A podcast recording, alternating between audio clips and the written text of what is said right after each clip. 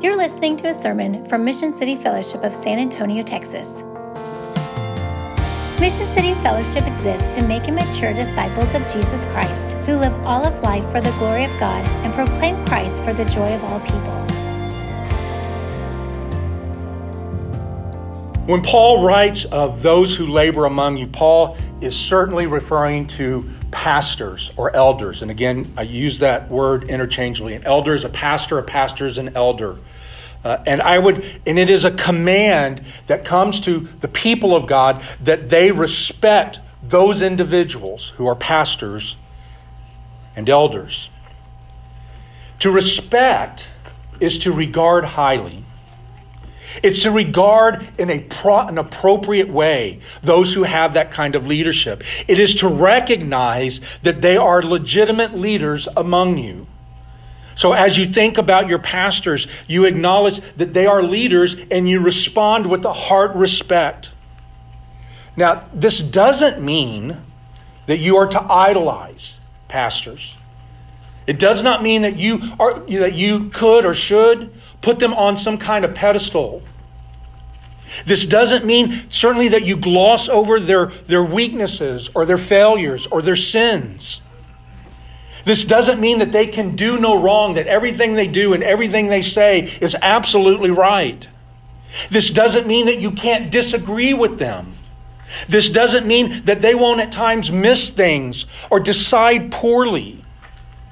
This does mean when you think of them, you purpose to consider them with respectful regard for what they do in the church. This does mean that because of that high regard, you pray for them. This does mean that you give appropriate weight to their words and are respectful of their time and of their limitations. This does mean when you speak about them, you speak carefully in ways that honor them. Why? Because they labor among you. Their labor is not some half hearted efforts or some lazy inconsistencies. The word labor here is used to describe a woman giving birth. That's an intense labor. They work hard. They are persistent each day. They are deeply committed men who give themselves to the glory of Christ, who give themselves to the advancement of the kingdom, who give themselves to the thriving of the church who give themselves to the good of fellow brothers and sisters in Christ. These are the things that fill their hearts, and because these things fill their hearts, they fill their days with those kinds of work. This work is just not a Sunday thing for them. I remember when I first came to my first church many years ago, there was a, a, young girl in the church. She came up and she asked me, So, what do you do for a living? And I said, Well, I'm a pastor. And she laughed and said, No, really, what do you do? She didn't have any concept. She thought what I did was just a Sunday thing. She didn't understand the larger implications for what it means to care for and pastor people. It's not just a Sunday thing, it's not just a fellowship group night thing.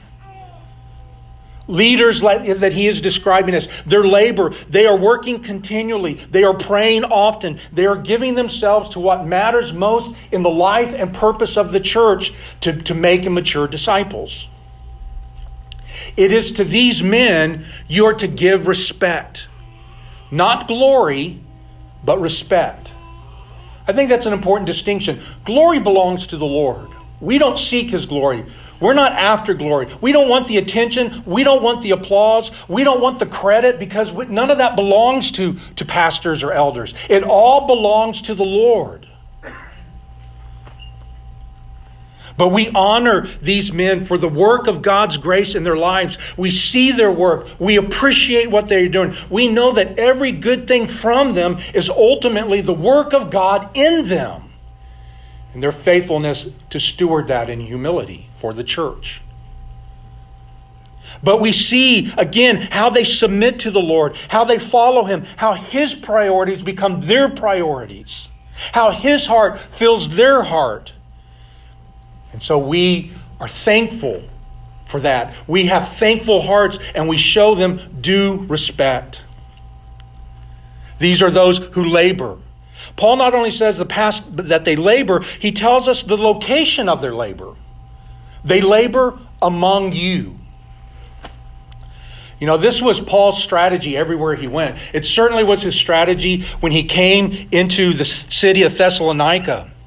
He was to be among the people, not from afar, sending in things and giving instruction. He came and was among the people. In chapter 1, we find this, verse 5 You know what kind of men we proved to be among you for your sake. In chapter 2, we find these words But we were gently among you, like a nursing mother taking care of her own children. So, being affectionately desirous of you, we were ready to share with you not only the gospel, but our very selves, because you have become very dear to us.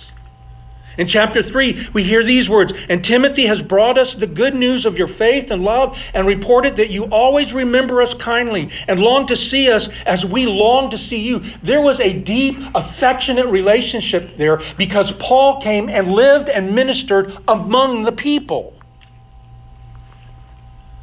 Paul loved to be part of the lives of the people he came to serve, the lives of the people he came to bring the life giving message of Christ to.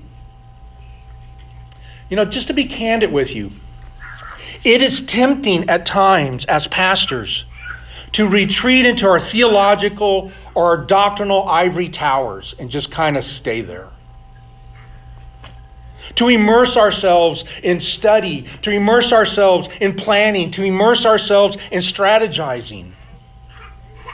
But Paul says those who labor, their labor is seen clearly in their relationships among the people.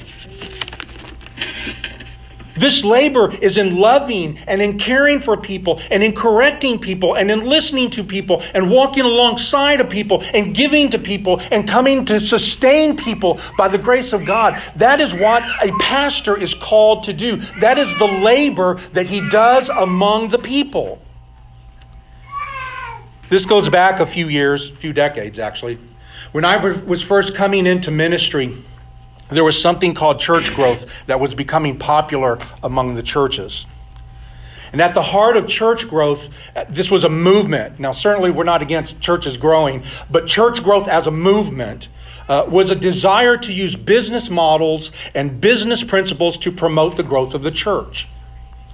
And I think that still, we still see vestiges of that in some places today.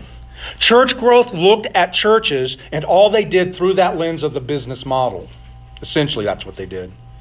And I'm, I'm, I'm, I'm simplifying this. I know it's a little more complicated, but I'm, I'm trying to get to the core of this. So, church growth asks questions about how can we get the church to grow larger? How can we get past current growth barriers to become a larger church?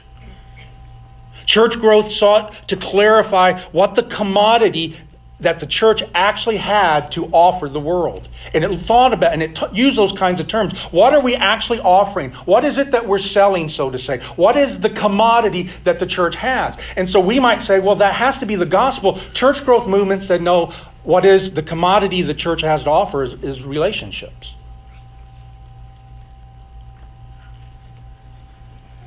One of the things that church growth did was to encourage pastors to stop seeing and thinking of themselves as shepherds, but rather to see themselves as ranchers. I remember reading that and just being like, whoa, that's a big shift. Shepherds intimately know and care for a local flock. Ranchers are overseeing a big herd and must give themselves to those leadership principles.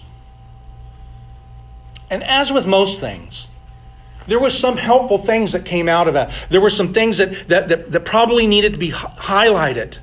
But as a whole, it led many pastors and many churches toward an unbiblical model and replaced making disciples with gaining members.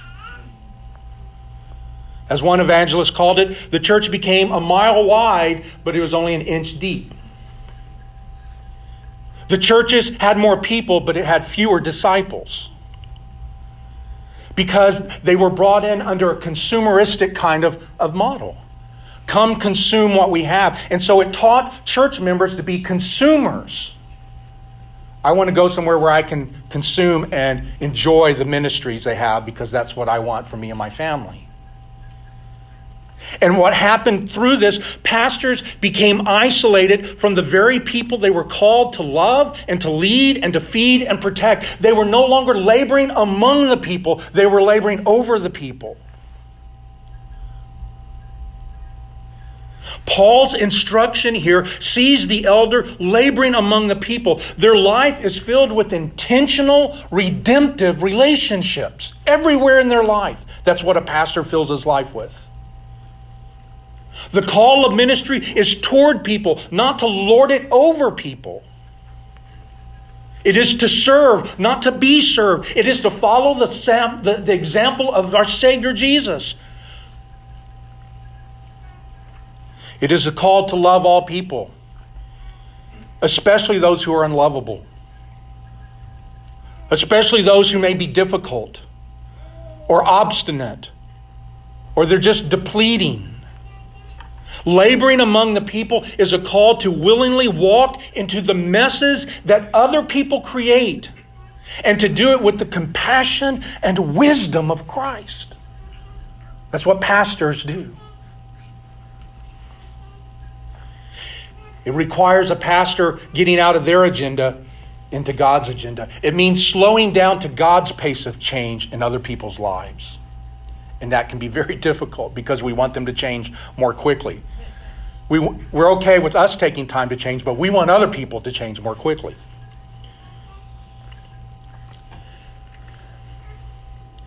Certainly, for a pastor to be a faithful steward and to handle rightly the Word of God, it requires a good amount of time alone in prayer and study.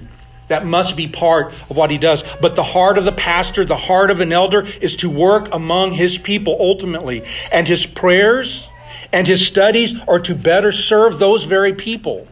Pastors labor among their people. That's what Paul says. Esteem or respect them for those who do this work because it is taxing and it is costly. Paul goes on and he tells us that we are to respect those who labor among us and are over us.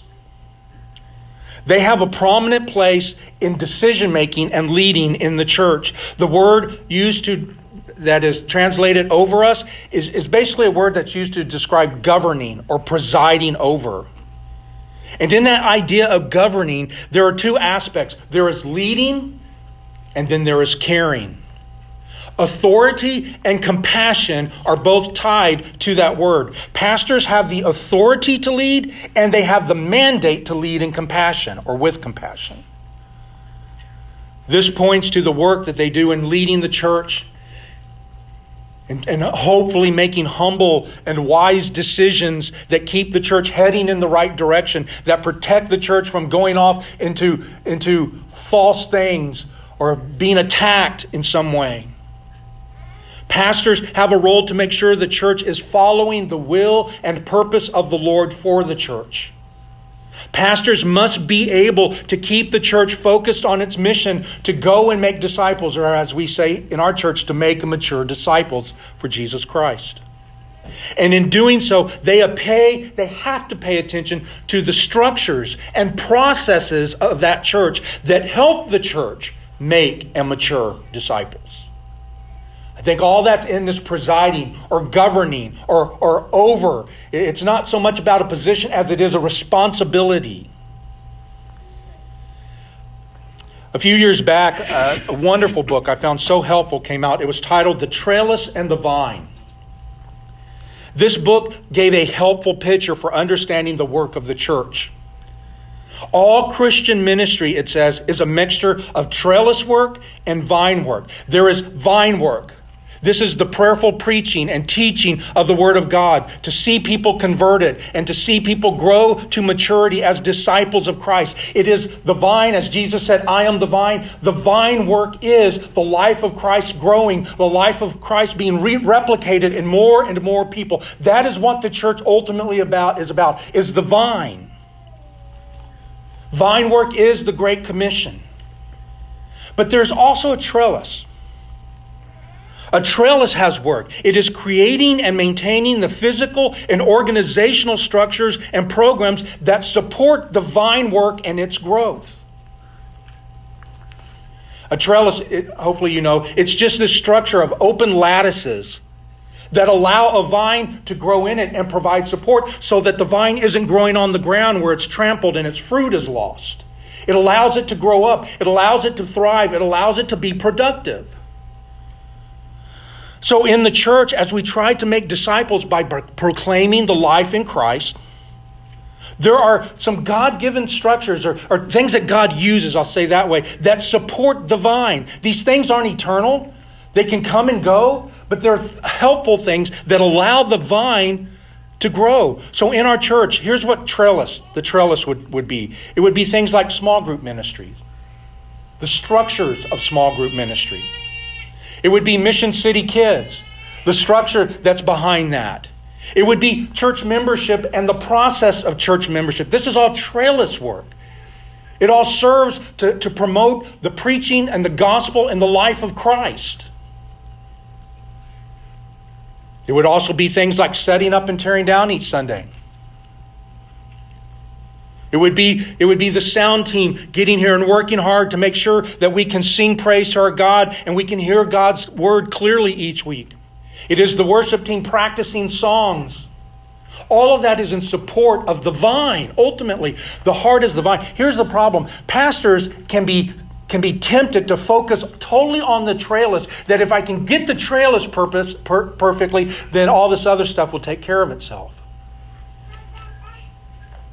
And so we want to be careful. We do need trellis. We do need those structures that serve the vine. But the structures aren't eternal. The vine, the work of the vine is what's eternal. And that's what we want to always promote. But, but pastors have that responsibility in the church. We prioritize vine work, but we also govern over the trellis work, the structures that help the church go and make disciples. Pastors govern this way because they want to see Christ exalted and to see his life spread and replicated into more and more hearts. Now, pastors are not good always good administrators. If you do, you know, I would be the first to admit that is not my strength. And many times there are pastors that I've met that that is not really their strength as administrator, but yet they still need to do that. So in wisdom, God provides other people in the church with gifts that come alongside of the pastor in order to help them run and structure things in, in ways that serve the preaching of Christ and the making of disciples. But whatever they're bringing in in support or help, they are charged as pastors with presiding over the church with authority and compassion in all areas. So, next, Paul tells us to respect those who labor among you and are over you and admonish you. Admonish you. Leaders are those who admonish their brothers and sisters in the Lord.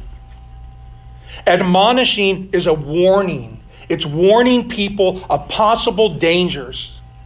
It's saying, hey, you need to pay attention here. You need to look at this. There's a concern here. There's something you might want to take, take notice of. It is gently correcting people who are in danger or who are going towards danger. Admonishing is not always easy because most people I know don't like to be told that they're doing something wrong or that they're in danger, but it is necessary. We admonish in the church because of what the word tells us. In Hebrews chapter 3, we find these words Take care, brothers, lest there be in any of you an evil, unbelieving heart, leading you to fall away from the living God. But exhort one another every day. That exhort word there is admonish. But admonish, exhort one another every day, as long as it is called today, that none of you may be hardened by the deceitfulness of sin. Do it every day. This is this is this is has priority. This has a place of prominence in the life of the church. Admonishing is essential because sin is deceitful and will harden a heart. And because sin is deceitful, a person who's in that sin often doesn't see that they're in that sin. That's why it's deceitful. Pastors are to admonish, they're to warn by pointing out those issues. Now, that's not the only thing pastors do, but this is one of the things pastors are called to do. And admonishing has two sides to it there is correcting doctrinal error, and then there is correcting moral error. So it is gently correcting those who have wandered from the truth into false teaching of some kind. And it is also gently correcting those who have wandered into sin and are making choices that are contrary to God's word, to God's will, and to God's way. Correction or admonition, listen, is part of a healthy church. Actually, this is one of the ways a church stays healthy. It is by humble and gentle correction. And Paul tells us this is one of the tasks a pastor performs in the church. When they become aware of doctrinal error or persistent moral error, they're, they're moved with love and compassion and filled with gentleness. They, they bring this to the person's attention. They come alongside that person and then patiently walk with them through that. It is important to just take a moment here, and I want and to, to, to talk and to address the issue of spiritual abuse. This is what happens when admonition and correction are fueled by selfish ambition and ego and pride instead of humility, compassion, and kindness. I know in my life I have been admonished more than once by pastors, by leaders, certainly by my parents, and it's always been done in a, a good way. It wasn't always easy to hear, but it was always done in a good way. But sadly, too many people have been on the end of fleshly admo- admonition that tore them down instead of built them up. There are way too many examples of spiritual abuse in the church from those in leadership who are directed at those that they're called actually to lay their lives down for. Maybe this has been in your experience at some point in your church life. Maybe you shared something difficult with someone in leadership that was used against you. Maybe you were in a church where you were silenced and, and kept from asking honest questions. Maybe you were in a church where leaders were more concerned about their power and position than Christ's glory and the good of others. Maybe you were in a church where you often heard messages about not touching God's anointed, meaning you better not mess with the pastor. Maybe it was a constant emphasis on the leader's authority and on your submission. The list goes on and on. Spiritual abuse is certainly not what Paul is talking about here, nor is it condoned anywhere in Scripture. Spiritual abuse comes out of leaders whose hearts are filled with ego, selfish ambition, insecurity, and neediness. And this is contrary to what the Word instructs for pastors. In 1 Peter chapter 5, we find this, uh, you know, in 1 Thessalonians 5, Paul is addressing the members. In 1, Thess- in 1 Peter 5, he's addressing elders. I exhort elders among you, 1 Peter 5, as, fellow, as a fellow elder and as a witness of the sufferings of Christ, as well as a partaker in the glory that is going to be revealed. Shepherd the flock of God that is among you, exercising oversight, not under compulsion, but willingly, as God would have you, not for shameful gain, but eagerly not domineering over those in your charge, but being examples to the flock. That is the charge to pastors. That is how you can pray. One thing you can pray for your pastors. One of the first conversations I had with Pastor Phil when he approached me about joining him and planting this church, he made this, this statement, and we've talked about this a number of times over the last few years. He said, We want to be men, we want to be pastors who need less and love more. When he said that, I was like, that, that's it. That's right. That's what God calls us to. We need less, not because we don't have needs, but we need less because we're more satisfied in Christ. We're entrusting our needs to Him. We're entrusting Him to take care of us. It's not that we're less important than other people, It's that we're willing to regard other people as more important than ourselves. I am so grateful for this. When we are satisfied in Christ, when we are confident of His provision for us, and it works for all people as followers of Christ, we need less from people. We don't need them to respond in a certain way. We don't need their affirmation. What we want is to love them and to come alongside them for their good, for the glory of God. This frees us from the temptation to manipulate or to, to bully or to do something in that area. Pray this for us. Pray that God would rid us increasingly of pride and ego and selfish ambition. That we would never give place to being self serving, self promoting, or self protecting. These prevent us from serving you. They prevent us from serving you well and can be pathways to, to spiritual abuse. I don't see that happening, but pray that it never does. But listen, that some pastors might be abusive does not diminish in any way from God's instructions that pastors are those who admonish their brothers and sisters. It is to be done according to what He lays out. You know, a few years back, there was in my church a discipline issue that came up. And what was a difficult situation became even more complicated because a relative of the person inserted themselves into that process. After a couple of meetings, uh, God convicted me that my heart was not right towards these people, towards these individuals. My heart wasn't filled with concern for their redemption or their sanctification. I wasn't concerned for their spiritual well being. I didn't want to follow, I wasn't desiring and concerned that they follow Christ, that they receive His love, that they know the truth, that they be set free. I was irritated, frustrated, and I was put out with the whole thing. And the Lord began to convict me. The beginning of our third meeting, I began by confessing the sin of my heart. And I said, I have to tell you, my heart is not right towards you, and I'm asking you to forgive me. Now, I cannot say this will happen every time, but the whole nature and tone of our conversation changed. They forgave me, and we were able to move forward. There were still hard things to say, there were hard decisions to make, but we were able, God brought us to a good place.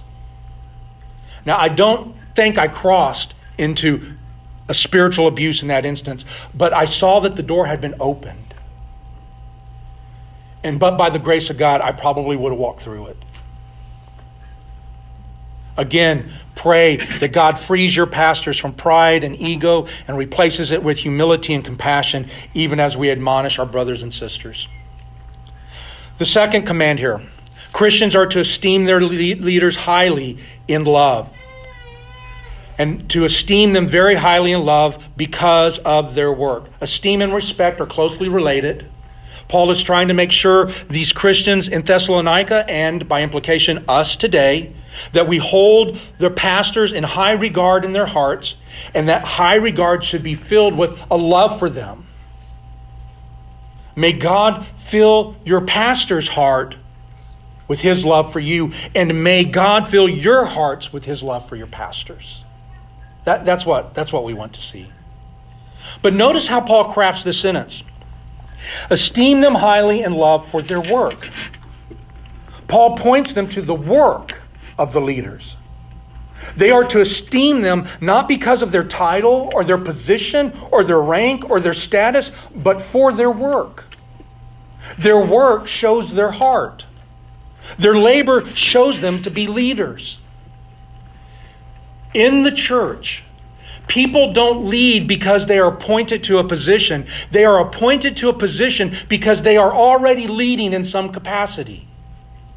It's just recognizing the work of God that's already in place. If a person is waiting to be recognized before they give themselves to the work of the kingdom, then they probably should not be in leadership. And more importantly, they need to re examine what it means to follow Christ. Is there resolve and commitment in a person's heart for the life and ministry of the church, or is it just a Sunday thing or a fellowship group thing? Christ filled leaders labor hard for Christ, not because they have a title, but because Christ is their Lord. And this leads us quickly to the final command, which is to be at peace.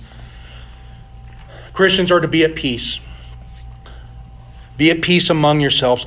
The love they are to have for one another is seen in the peace that exists among them.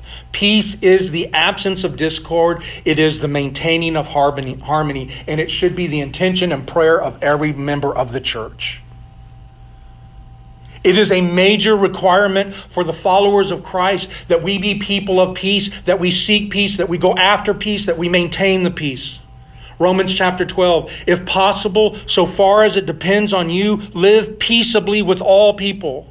Hebrews chapter 12. Strive for peace with everyone. Romans 14. So then let us pursue what makes for peace and for mutual upbuilding. 1 Corinthians 14. For God is not a God of confusion, but of peace. James 3. And a harvest of righteousness is sown in peace by those who make peace. Peace matters. Jesus made it very clear. Blessed are the peacemakers, for they shall be called sons of God in light of the adversity that was facing that ancient church and facing the church today and the suffering that they were experiencing at the hand of their society, community loyalty and peace was the best defense against that opposition. And it was certainly one of the most effective witnesses to Jesus and the gospel, the unity that existed. Be at peace Work for this. Pray for this. Watch your words. Guard your attitudes towards others. Keep no record of wrong. Endure all things. Hope all things. Believe all things. Our culture is being torn apart by factions, and it is trying to pull the church into it. The fault lines that run through our nation are trying to run through the church, and we must not let it. Do your best in the power of the, the Spirit to maintain harmony.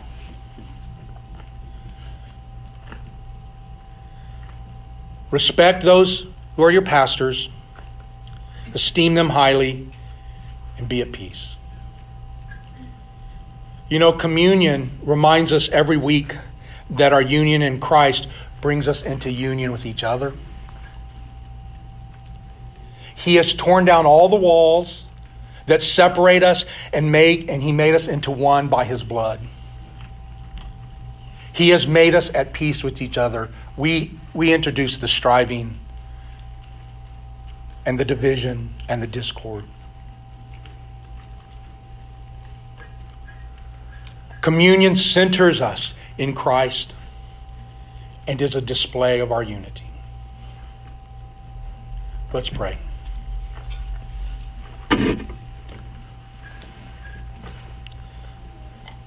Father, we thank you for your word that teaches us, that corrects us, that inspires us, that tells us of your work.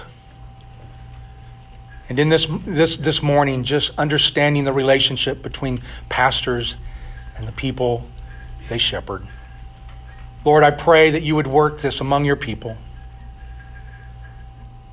That this would be a healthy relationship, a Christ honoring relationship between those who lead and the people they lead. Father, we pray you would keep us free from discord. We pray, Father, that you would keep us free from selfish ambition, from ego, from pride. And that more and more we would see Christ as he works among us, as he makes disciples, as he draws people to himself. Thank you for making us one.